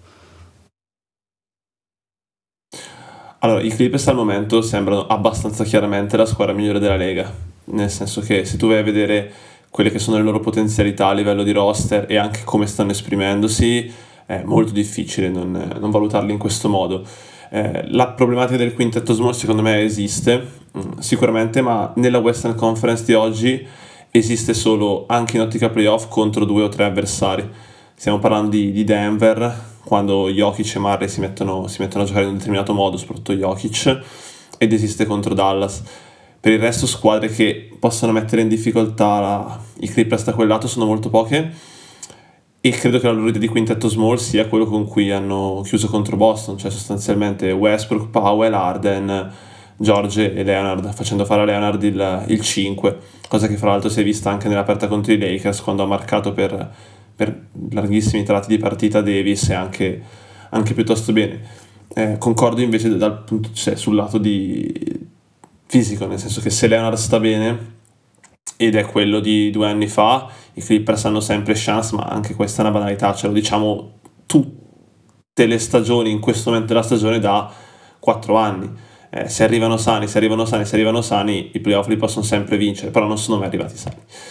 E l'impressione che è andata l'anno scorso anche contro i Suns, anche senza uno dei loro giocatori principali, era di poter vincere la serie tranquillamente con quel Leonard lì Vedremo, è sempre una questione di, di sperare dalla loro, dalla loro ottica di, di, arrivare in una certa condizione. Poi che gli manchi una, una, certa parte di creation quando Arden va in panchina è un problema fisso, ma a questo punto credo, credo irrisolvibile. Sicuramente più di così era difficile fare e io faccio mia colpa tranquillamente, ma penso debbano fare tantissimi. Eh, a novembre, quando è arrivato Arden, non mi aspettavo avrebbero fatto così bene nelle 35 o 40 aperte successive, era quasi era quasi impossibile aspettarsi.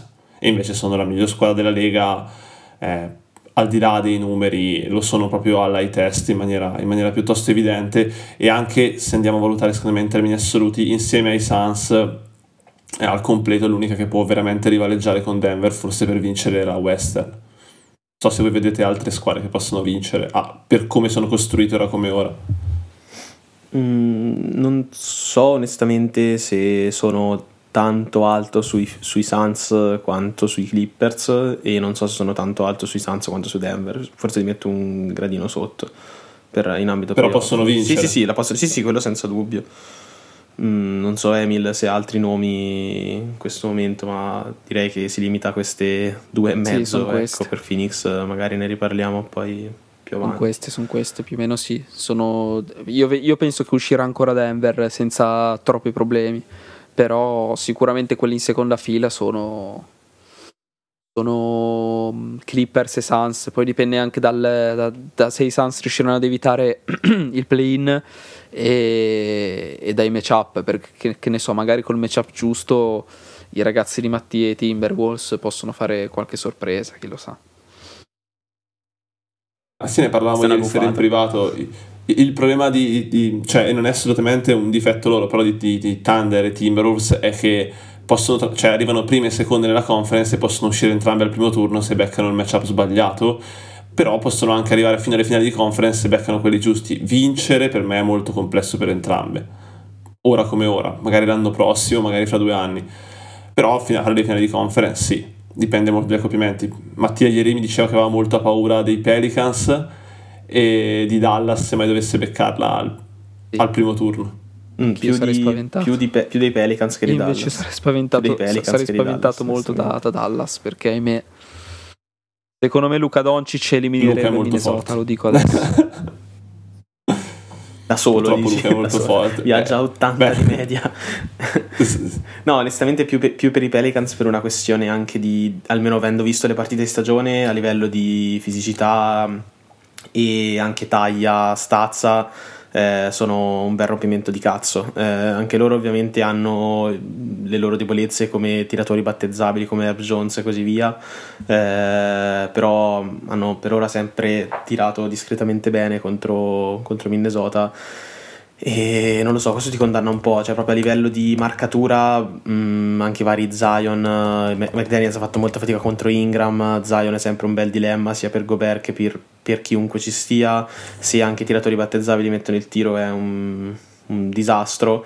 Eh, non lo so, i Pelicans a livello d'Italia mi fanno paura. Eh, Dallas dipende da Doncic. Io penso personalmente che il, a livello di backcourt il personale per marcare Doncic un minimo ci sia eh, e cercare di limitarlo. Però se ti fa mismatch hunting tutta la partita. Eh, ovvio, ovvio, che sì. Cioè, McDaniels almeno per ora l'ha sempre messo abbastanza in difficoltà durante la stagione, però è regular season. Doncic ovviamente sia anche solo quello con i Clippers, cioè che si è visto nelle serie playoff in generale, mh, mm, ci, fai, ci fai ben poco. Con Irving attorno soprattutto servirebbe Edwards super concentrato eventualmente per, per, avere matchup di questo, per sostenere un matchup di questo tipo qua. Per il resto come, come taglia rispetto a Dallas poi a livello di frontcourt invece partiamo abbastanza meglio secondo me, eh, cioè, cioè eh, discretamente bene. Non, cioè, non, è che loro abbiano moltissima taglia per limitare sia Towns che Gobert eh, a livello difensivo. In stagione si è visto, si è visto tanto questo.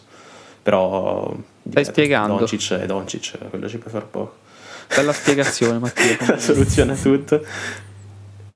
grazie, grazie Emil, molto apprezzo molto. Il grande velo di ironia. No, di... il, fatto che, il, fatto, il, fatto è che, Mattia non, non, lo vuole ammettere, ma ci crede molto, ci sta credendo molto. No, io non ci Quindi, credo minimamente. Ma, Purtroppo ma, questo Mattia ci crede, ed è anche giusto. Questa è una convinzione di Essendo primo Sid, anch'io ci crederei come lui, solo che lui non lo vuole ammettere il fatto che ci creda, ma lui ci crede molto. Ma io non ci Facciamo... credo. Ma questa è una convinzione di Facciamo... Emily enorme che io, cioè qui la, la, un attimo metto subito a tacere. Io non ci credo minimamente perché i problemi strutturali ecco. di cui penso ho parlato in ogni pod e anche al momento, al momento, esatto della trade, perché c'è un articolo su Around the Game che parla di questo in penso tipo 50.000 battute, è il fatto che questa squadra a livello strutturale non può vincere l'Ovest, non può vincere i playoff. Adesso, adesso, è partito, eh, è partito il maniavantismo, però tutti sappiamo che ci credi. Ma non è maniavantismo. Perché tu, tutte, facciamo, facciamo un momento di onestà in questo, no, no, momento no, di onestà in, calma, un momento di onestà in questo podcast. Mattia ci, Mattia ci crede Emil ci crede ancora negli Warriors e tutti quelli che hanno una squadra che può vincere tutto ci credono. Certo. Poi certo. si può negare quanto si vuole, ma tutti ci credono io, ancora certo un pochino. che ci credo. Anch'io ci credo, eh. Ma allora, ragazzi, pa- pa- parliamoci no, chiaro, ma poi si vede, cioè, si vede dal fatto se- che... Emil, hai presente, cioè, è presente tipo Towns? Ma infatti io lo so. Sì, cioè, non so io, se hai presente so Towns degli ultimi due anni ai playoff o, altro. Due anni fa contro Memphis. Ragazzi, esatto, ma io, io cioè, lo so. Non, non infatti, so se hai presente. Io, io ho presente, io non è che cioè, eh, esatto. il, il, fatto è che tu invece tu ci credi perché allora tutti i matchup che si tirano fuori molto... tu subito dici sì sì perdiamo e poi parti con il monologo di 30 minuti sul fatto che eh, però sai è un bel matchup eh, effettivamente potremmo mettere in difficoltà così Io... questa è, è, proprio ho letteralmente detto il modus operandi di una persona che, non, che, ci crede questo è io, il mio, il mio, ecco io credo di poter superare il primo turno quello senza dubbio cioè, il mio il mio credo è quello di poter superare il primo turno senza dubbio. il, il, fatto di poter andare oltre il secondo, no. Cioè, tipo, come fai, onest- anche solo a livello di, di num- matematico, se ti capita una tra Phoenix, Clippers e Denver al secondo turno, a superare il secondo turno? Cioè, è oggettivamente impossibile. Sto parlando eh, con una persona in malafede, quindi andiamo avanti, per favore, Leo, dai. che cosa? cioè, tipo, Phoenix ci, ci distrugge. Ah, ah andiamo avanti anche perché non vogliamo rendere questo podcast sì, una diatriba poi si, si, può, si può risolvere in privato questa questione. Parlando dell'ultima squadra e lo facciamo brevemente anche perché l'argomento non è più così caldo però visto che non l'abbiamo commentato settimana scorsa lo facciamo questa. I Milwaukee Bucks, prima citati da Matti, hanno cambiato allenatore con una mossa abbastanza a sorpresa, una decina di giorni fa, passando da Adrian Griffin, che comunque aveva il secondo miglior record della Lega al momento del licenziamento, a Doc Rivers, ehm, scelta discutibile, voluta dallo spogliatoio, non quella di Rivers, ma sicuramente la cacciata di Griffin, e da una parte sicuramente molto preponderante lo spogliatoio eh, greca in particolare, almeno così pare. E, e nulla, sostanzialmente vorrei sapere un vostro commento, cosa pensate della scelta, non tanto di Rivers che più o meno secondo me ci vede tutti allineati nell'essere contro e nel vederlo come uno molto limitato in ottica playoff, ma della scelta di licenziare il allenatore quando comunque sta facendo bene ed è un esordiente, cioè non ti potevi aspettare che avesse il polso della situazione fin da subito. Se prendi un allenatore per gestire il gruppo non scegli Griffin e nel momento in cui scegli Griffin devi anche accettare il fatto che sia uno che non è mai, non è mai stato seduto da capo allenatore su una panchina NBA secondo me Gianni Antetokounmpo ha fatto il LeBron James uh, questo... l'ho scritto subito io. Questo va detto. Vero erede di LeBron James. Sono sicuro che il, il problema è che Giannis ha gli atteggiamenti di, di LeBron James senza essere mm, manco vicino al giocatore che è sempre stato Criti- LeBron James ma proprio anni luce. Quindi il mio commento è già con Antetokounmpo è difficile vincere. Con Antetokounmpo e Doc Rivers uh. non si vince. Come con LeBron James. con LeBron James non si vince. No, con LeBron, con LeBron effettivamente si vince. Con Antetokounmpo e Doc Rivers oh, non vabbè. si vince. È molto semplice. Si vince, si arriva, si arriva alle finals con LeBron, poi si vince da vedere quello, non lo so. Tra l'altro Mattia Scherzo, parla ovviamente dei, dei titoli che ha accumulato la sua franchigia. Scherzo ovviamente.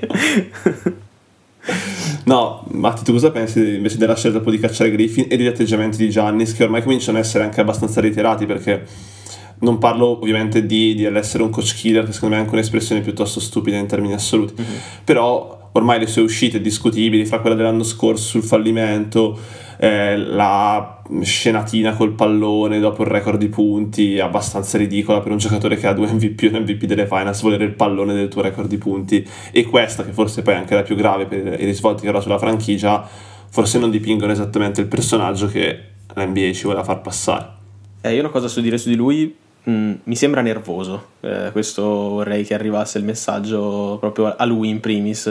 Calmati, mi, se- mi non sembra sta molto bene. Eh, No, esatto, mi sembra molto nervoso.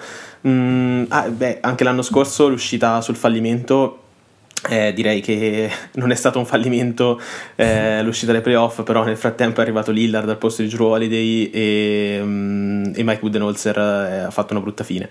Eh, quindi magari alla fin fine un mezzo fallimento era.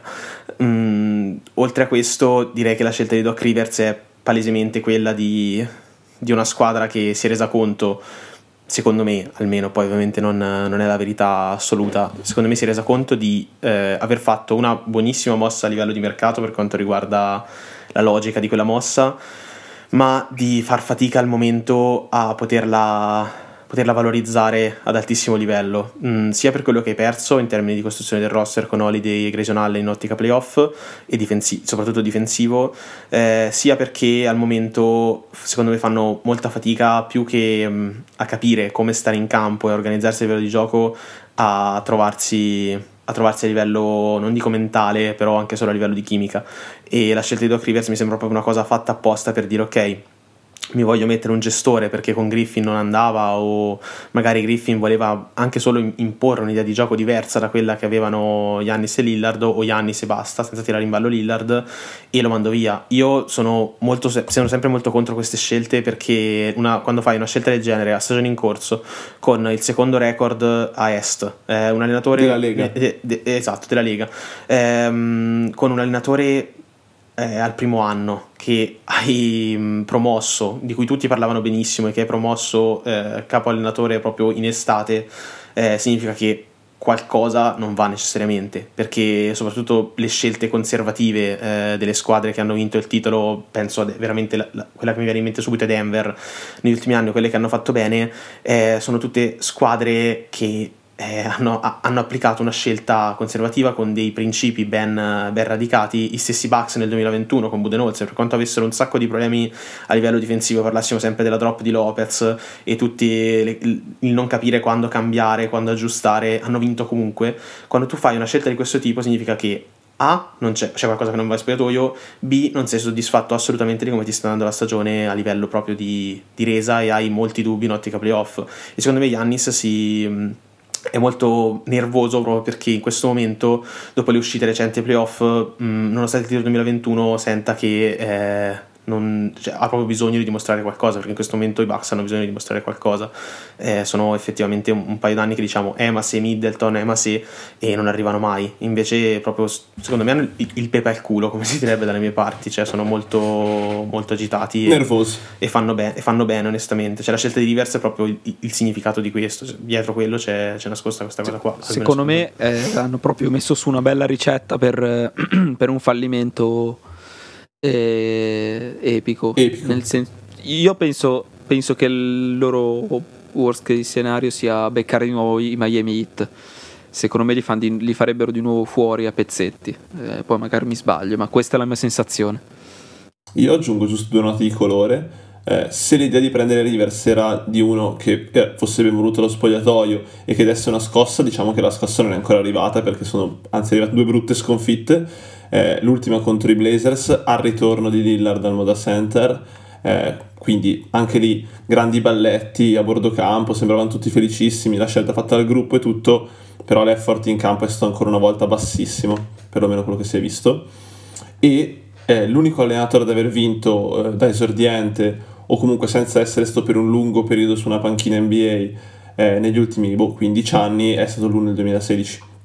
Tutti gli altri allenatori che hanno vinto un titolo eh, non sono stati cambiati nel, nel, breve periodo. Malone, come ha detto Matti, era tanto sulla panchina di Denver, Kerr ne ha vinti tanti, è sempre sulla panchina di Golden State, Baden-Holzer, Vogel comunque era già l'allenatore dei Lakers eh, e aveva gestito tutta la stagione, era stato cambiato a metà stagione e così via, anche tornando indietro, Spurs, eccetera, eccetera. Anche quelli che hanno fatto bene, hanno fatto bene nel segno della continuità e non certo nel segno della rottura e poi io proprio la trovo incomprensibile come scelta filosofica, cioè se sai che Gianni ha certi problemi, sai che il gruppo sarà complesso perché ci sono personalità difficili, prendo Rivers, che è una scelta sbagliata, ma prendo Rivers e lo prendo a giugno. Non prendo Griffin, gli faccio fare 30 vittorie in 40 partite e poi gli dico no perché la mia superstar non apprezza i tuoi atteggiamenti oppure non apprezza il sistema che stai creando.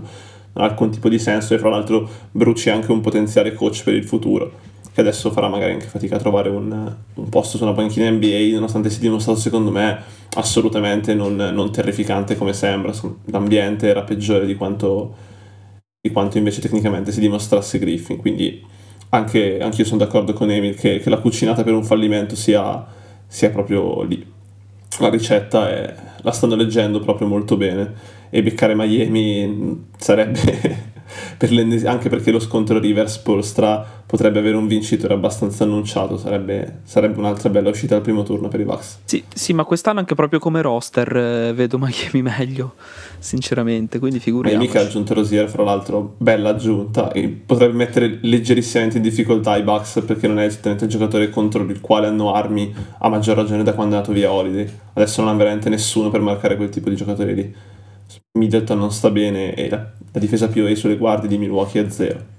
Al momento, zero. Nismo. Anche se... E già li hanno fatti effetto l'anno scorso. Sì, forse l'unica nota lieta, almeno, ripeto, anch'io non ho visto moltissimo nemmeno di Bucks, però mi sembra che Middleton, almeno a livello di produzione, sia ritornato un po' su buoni livelli. Offensivamente sì. Offensivamente, Difensivamente ha perso tutto. Sì, sì, sì. Offensivamente, ovviamente. Difensivamente ha perso tutto, sì. Allora, ci avviamo verso la, la chiusura, però sono stati annunciati proprio ieri notte, eh, diciamo, i riservisti, diciamo, le riserve dello Star Game, la notte, diciamo, precedente a quella in cui stiamo registrando. Eh, ci sono sti snub abbastanza importanti, Mattia ha esultato, pianto, veramente io sono lontano da lui a livello chilometrico, però ho sentito benissimo la gioia della convocazione di Towns, ma c'è qualcuno che è rimasto fuori. Vogliamo citare un paio di snub importanti? Io faccio due nomi semplici. Trey Young da una parte, Lauri Markkanen dall'altra. che abbiamo, abbiamo, fatto il podcast settimana scorsa sulle nostre convocazioni, noi eravamo dentro abbastanza tranquillamente, invece non sono stati considerati. In particolare io mi faccio avvocato della causa Trey Young, 27-10 di media, due stagioni consecutive, stare fuori dallo Star Ma io ho un confronto a riguardo, Leo. Al di là. E... Al di là del... No, perché Maxi. lui ha 27 punti di media e c'è un altro giocatore che ne ha 25, 10 assist di media, l'altro giocatore ne ha 5.8 e, um, Trey Young ha il 60% di true shooting, quest'altro giocatore penso sia tipo al 57-58 e quest'altro giocatore è Damian Lillard ed è starter eh, a est. Trey Young è fuori, però vabbè dai. Diciamo che su, Lill- su Lillard già il fatto che sia starter è abbastanza, abbastanza pesante. Cioè io lo, lo, capisco, lo, capisco, nell'ottica dello star game eh, reale che è quello di, di uno status e di età, un buon record e tutto quanto, però onestamente cioè, ci sono moltissimi argomenti per quelli sotto, tra in primis, cioè Donovan Mitchell, eh, un altro, Donovan Mitchell secondo me è veramente clamoroso, cioè la stagione che sta facendo Donovan Mitchell è clamorosa, questa cosa Branson eh, ovviamente, ma boh, vabbè. Ce ne sono tanti. Io aggiungo anche Fox tra i snub che magari come wildcard poteva entrare tranquillamente oh. al posto di, la wildcard immagino sia Towns, adesso non ho nemmeno guardato. Wildcard, wildcard sono Edwards e Towns, pensa te. Booker è entrato fra le riserve, ho memoria, ma Booker è entrato fra le riserve dirette insieme a Steph e, e Edwards e Towns sono entrati come wildcard. Eh, mm, con tutto quello che, io, che, che anch'io posso vedere, sono contento, tutto quanto, oltre che Markanen, Fox, per l'amor di Dio, cioè, mm, non mi azzarderei a tenerlo fuori mai per, per mettere Towns dentro, onestamente se puoi mettere due wildcard che sono guardie, metterei Fox tutta la vita a Ovest senza, senza pensarci. Markkanen è stato derubato per il modo in cui sta giocando, per l'efficienza che sta tenendo è stato derubato. Io ripeto quello che ho detto nello scorso podcast. Se fosse americano e portasse il nome di Kevin Marks enter- sarebbe entrato proprio con la sigaretta in bocca. È una vergogna dal mio punto di vista. Vabbè, è una vergogna. Siamo tutti qui a piangere. Sto, sto piangendo. No, perché tu, tu non, sto, sei, tu non sei fan del basket. Soffiando tu non sei fan del basket, qui non piangi. Però tutti i fan del basket che hanno visto okay. Markkanen giocare questa stagione piangono, ovviamente. Beh, ovviamente, anch'io, anch'io, l'ultima volta, tra l'altro, confermo, rappa, uscendo un attimo dal personaggio, ehm, quando abbiamo fatto le votazioni al Star, anche se, cioè, dopo l'ultima lista nostra, quando abbiamo deciso, secondo me Markanen è sacrosanto, a parte tutto. Eh, sopra Towns ci sono anche Sabonis, secondo me è un nome che sta tranquillamente sopra Towns. Sì se devo essere onesto sulle, sulle prestazioni, sì. se devo essere onesto sulle prestazioni, anche Gobert è un altro che potrebbe stare tranquillamente sopra Towns, però ovviamente non è un giocatore dello Star Game. E, ehm, però insomma, questa cosa è molto controversa. Secondo me Fox e Markanen, ecco, uno dei due ci deve stare al posto di, di Gat, per quanto io abbia stappato quello buono, sia felicissimo e tutto quanto, eh, a livello oggettivo mm, sono proprio su, a questo momento qua sono su un altro livello, ecco. A Est invece tra le convocazioni ci sono due infortunati perlomeno. Un infortunato già dichiarato che è Randall e non parteciperà allo Star Game, quindi vedremo chi sarà sostituto. Credo che la scelta più ovvia potrebbe essere Barnes, ma non escludo che, siccome spetta al commissioner, si butteranno su Butler per una questione di status. E anche in bid che a questo punto invece dovrà essere sostituito da qualcuno negli starter. Dubito che Philadelphia, anche se la diagnosi fosse estremamente lieve, se lo rischierebbe per, per uno Star Game che vale sostanzialmente nulla. Quindi la domanda viene spontanea, chi vedresti invece voi al posto di questi due? Io ho fatto il nome di Barnes, ce ne possono essere altri, Est, Porzingis. Siakam. Eh, sì, io direi Barnes, Siakam, vero? Eh, Siakam, Siakam, Barnes e Porzingis, eh, direi sono i tre principali.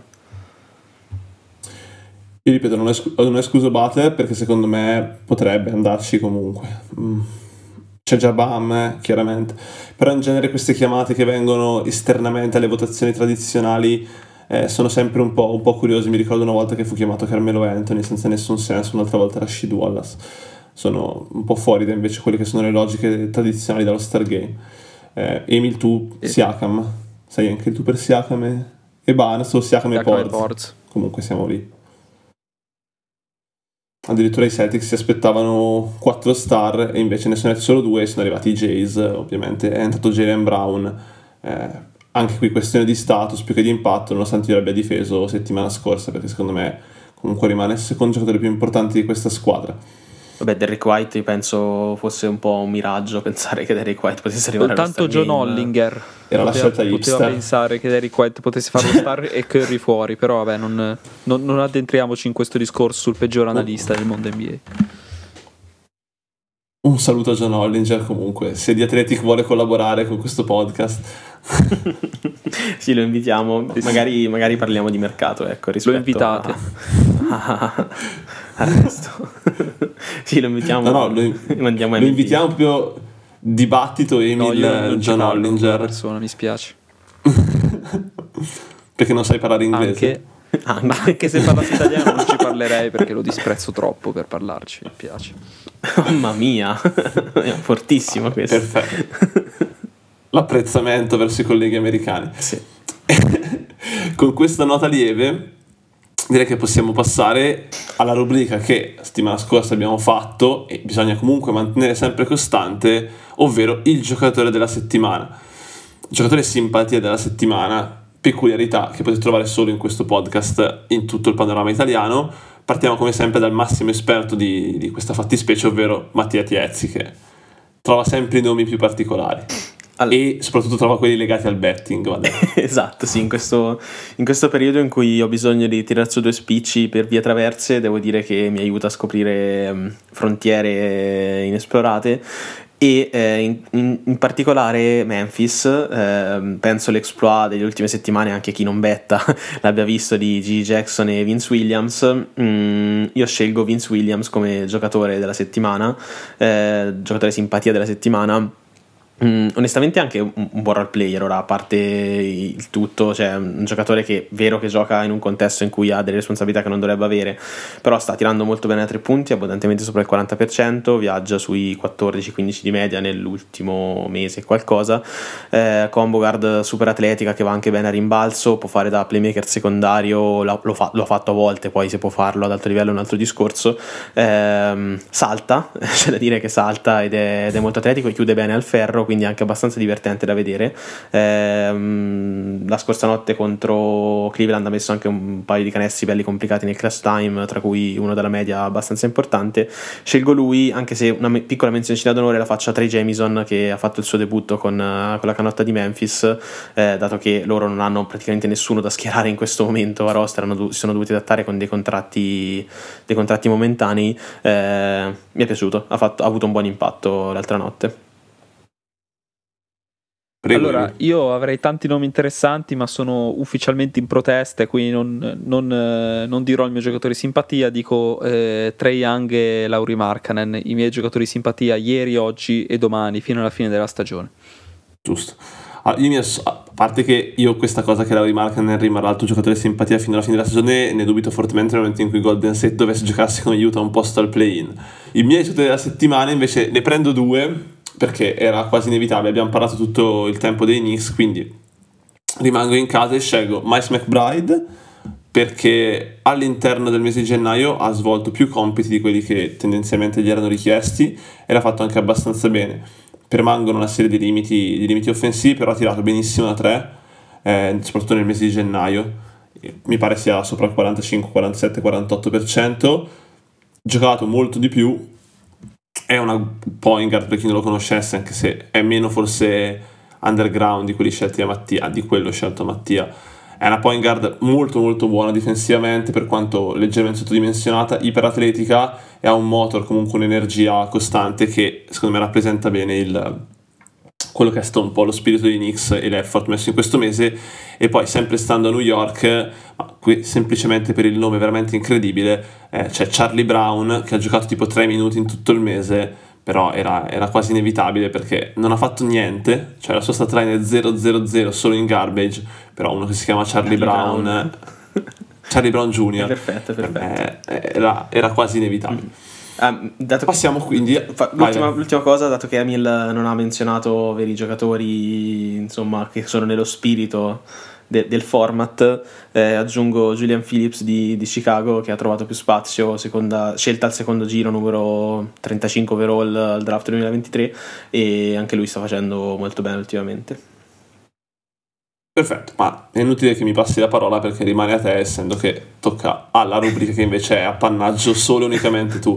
ecco, questo eh, è un nome che viene, deriva invece dal betting, non perché ci abbia messo soldi sopra o altro, però ho guardato molto Indiana perché la linea eh, questa la consiglio, linea rimbalzi astri Siakam è sempre abbastanza ridicola eh, e regalano soldi sostanzialmente. Direi che Buddy Hield mi è sembrato bello, bello arrivato eh, nell'ultima settimana, eh, nonostante ci si avvicina alla trade deadline, sia uno dei giocatori on the block eh, più vicini a essere scambiati, o gli piace particolarmente Indiana, Indianapolis e vuole rimanere, quindi sta facendo di tutto per non farsi scambiare, o sta facendo di tutto per farsi scambiare perché non ne possono più i Pacers, perché l'ultima settimana, oltre a il solito effort difensivo non proprio enorme, tranne alcuni sprazzi ieri sera mm, contro New York per cercare di pareggiare un pochino la fisicità dei Knicks.